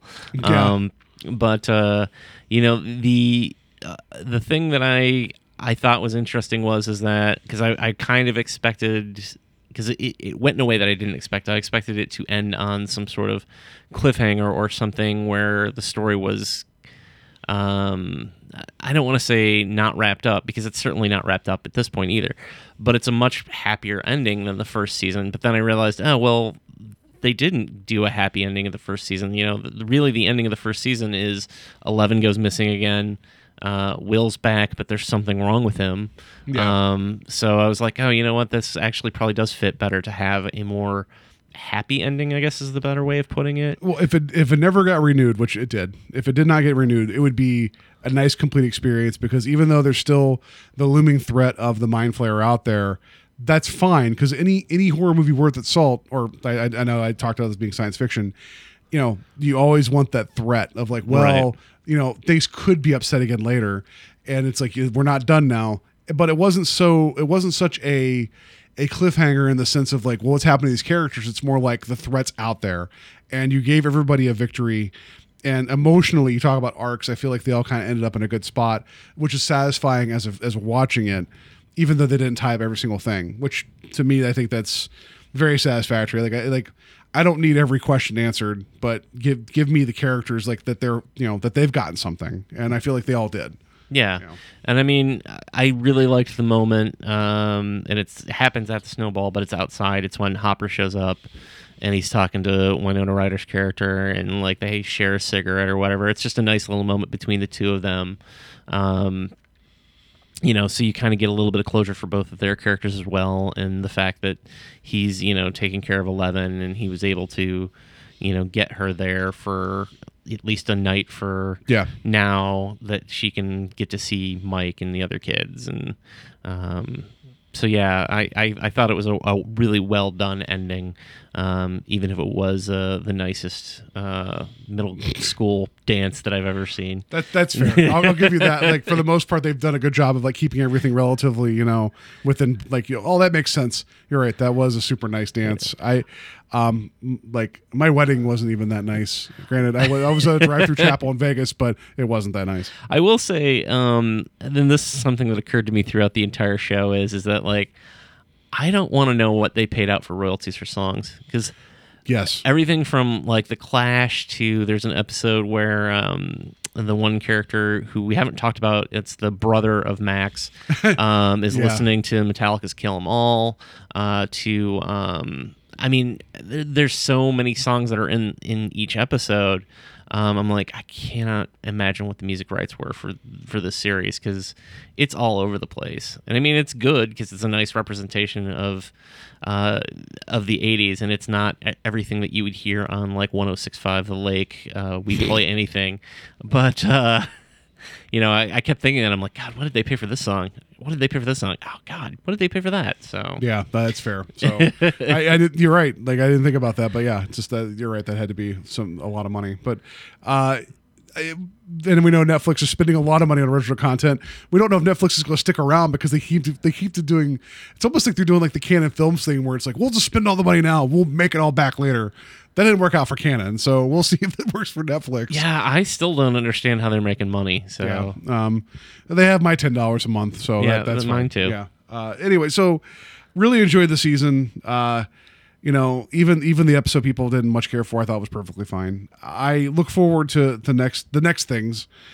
Um, you know, I just this is I feel like, and not to go too much further on this, uh, I just when you give people that have a good vision and and a good idea how they want to do it, and and someone's like, okay, well, we'll back off, and you guys give us this like I feel like that's where you get a lot you can get a lot of good things and especially with with the 8 or 9 episode format is just enough to let everything breathe but not enough to where it wears out its welcome. And I feel like this gives them the opportunity to actually focus their vision, but if they want to take a brief aside, they can without really causing the narrative to suffer. right. You know, so it, it's it's solid stuff. It's great, um, and hopefully, hopefully Hulu's um, Castle Rock series is coming out soon. It's not it's not going to be episodic in the sense of like the same story. It's going to be an anthology. You you could get the feeling that they really want this to be their Stranger Things, and I hope I hope that they you know have that same type of like quality of life. You Yeah. know, so. Um, but yeah, that's Stranger Things two. Um, did you have any other Stranger thoughts? Stranger thoughts. Um, no, I mean, I think I hit my main points. It's funny, you know, I, I when I was watching it, I was like, oh, well, this is a good point to, to bring up, and this is a good point to bring up, and I don't know that I was able to hit all of them, but that's not necessarily a bad thing. It's it's it's definitely a show that I can see myself watching again, um, and I don't see it. Um, it's two seasons in, and you know, hopefully we get because I do think that they said they have a finite uh, amount of seasons that they want to do. Like four or five? Yeah. Um. So I'm hoping that they are able to keep that stride up and uh, give us more to talk about because um, so far this year I'd say it's you know definitely one of the best television experiences that I've had. So Absolutely. So, uh, if you guys like to share your thoughts on, on Stranger Things, if you have Stranger thoughts, like if you guys could explain to me how come Hopper knew to put Lego Legos, put Eggo waffles in that box at the end of season one, whenever Eleven was missing, and he didn't know that she was out there. Explain to me why that worked because that didn't explain anything in the season. They just found she found the box and started pulling waffles out. I don't know why he knew to do that. They never explained that. So if you guys have a theory, please explain that to me so I feel better about it. Because it, it really it felt like a cliffhanger in the end of season one.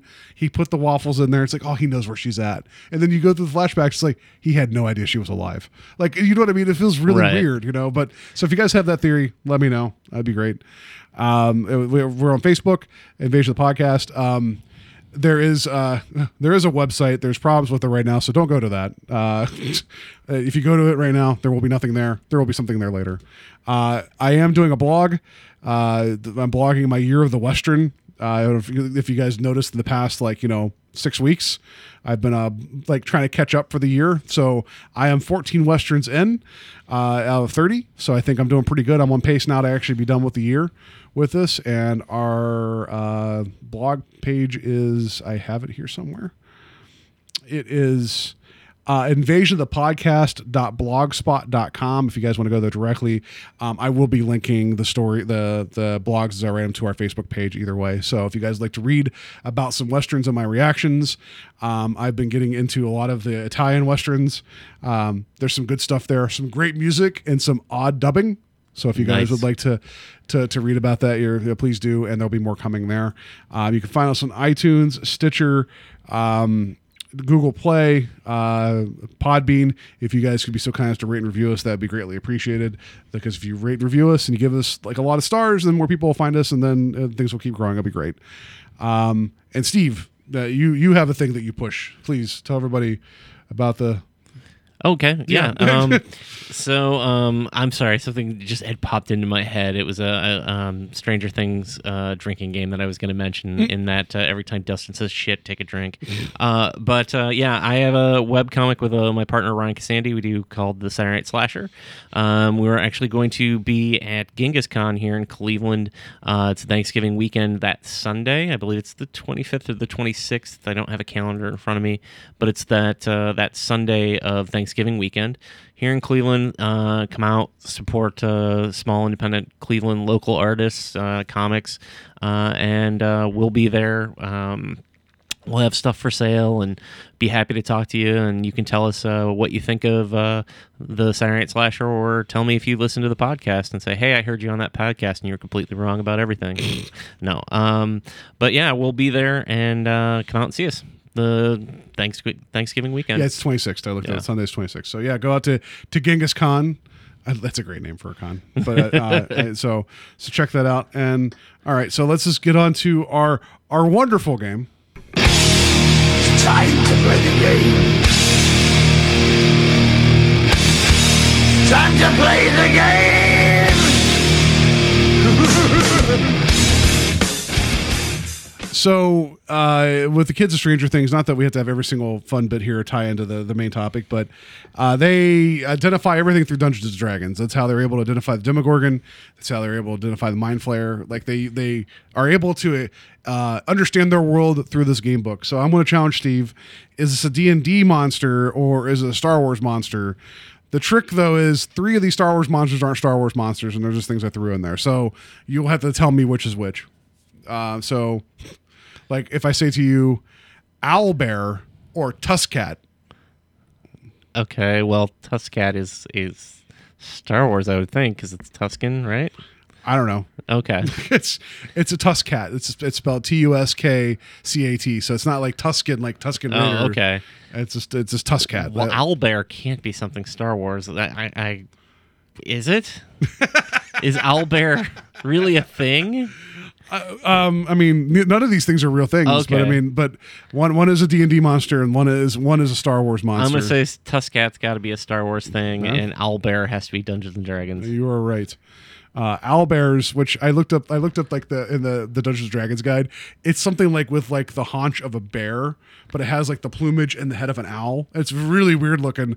But in World of Warcraft, uh, in the MMO, there's uh, characters that are druids that can take uh, a moonkin form, which they're like a large owl, and so people they look like owl bears. So you hear, uh, so I'm, I'm thinking more like a Woods of the Owl that wanders around, but this thing looks like a freaking griffin with an owl head. It was weird looking. I don't know. You know, and I don't mean to like you know rip on anybody who creates anything, but owl bear is just such a like it's such an I don't know. It it just seems like they threw two words together. Like call it something like the the bowler or something. I don't know.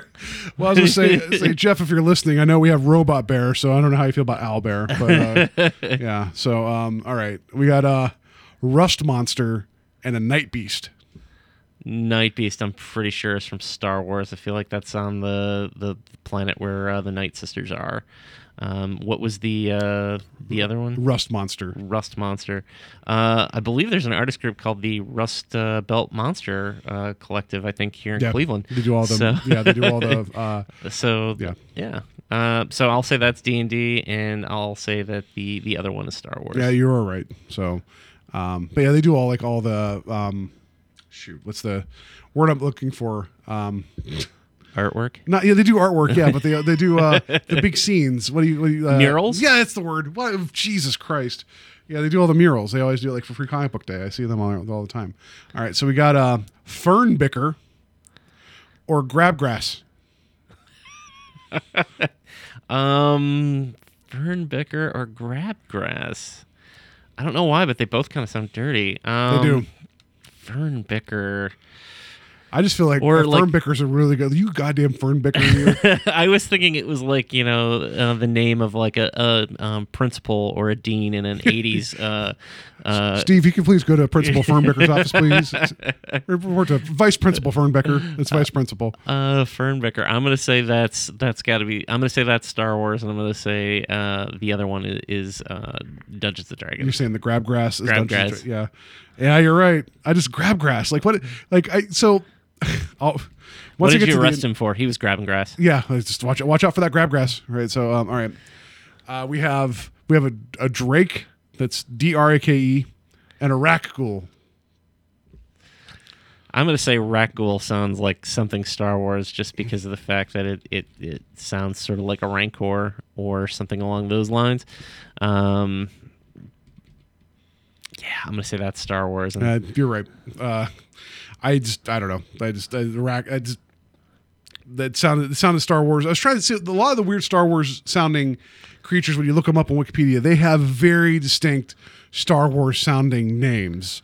So it's kind of my goal here was try to find something that was like weird but not like so Star Wars weird, you know. So it's it's it's tough here. So like what about here here's one. A shell spider or a skull wraith. Skull Wraith just sounds so metal. It's got to be Dungeons and Dragons. Um, what was the other one? Shell spider. Shell Spider. Uh, yeah, I'm gonna go. That's Star Wars, and the other one is uh, is is Dungeons and Dragons because uh, Skull Wraith just sounds like you know uh, something that would be on the cover of like a Danzig album. Yeah, right. All right. So we got uh we got a, a back that's B A A K and uh brack B R A A K. Uh, one of them Space Ghost. Um, the other one. So you're right. So, so yeah, Bra- brack is brack. I had to sneak brack in there. uh, So what do you think the other uh, you think the other one's D and D or Star Wars?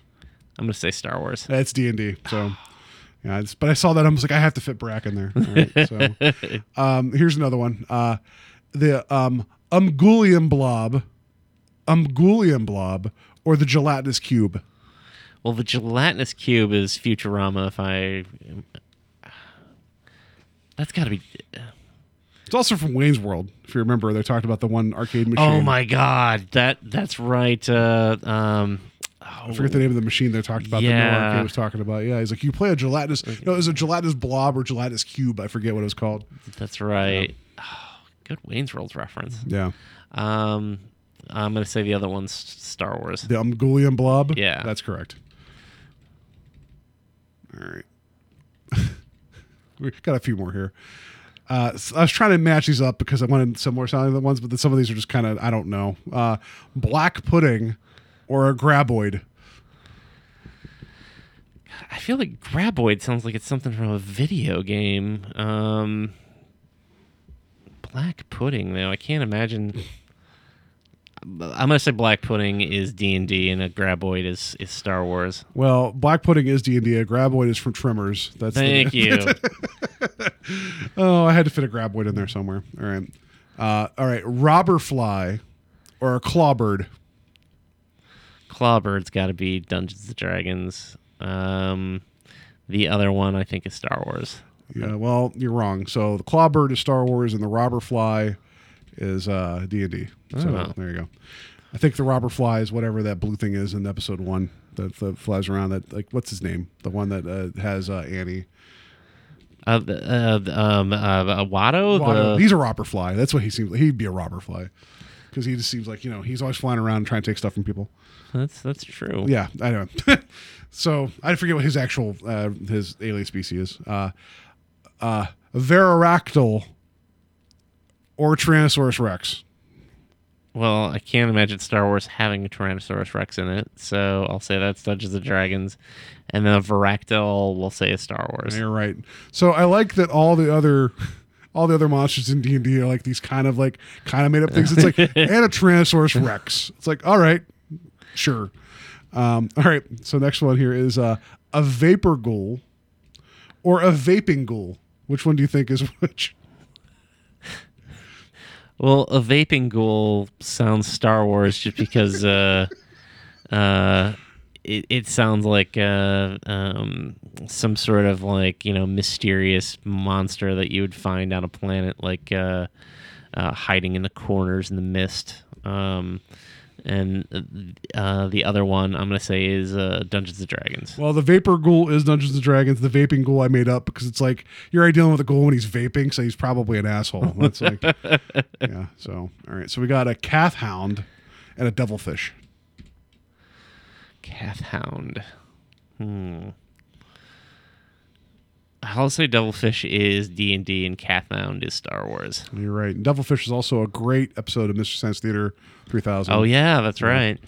Yeah, it's one of those Italian horror films, and I, I just something about the Devilfish in that cracks Didn't you buy that when we were at Wasteland? I didn't buy that one. I bought uh, Final Sacrifice. Okay. Um, because you got to have Rowsdower. Star. Yeah. um, all right. So we got a, an Orbalisk and a Water Weird. Oh, I feel like Orbalisk is something in the Star Wars universe. A water weird sounds Dungeons and Dragons. Yeah, you'd be right. It's like, oh no, this is a water weird. Got to watch out for that. All right, so we got a frog dog and a brain collector,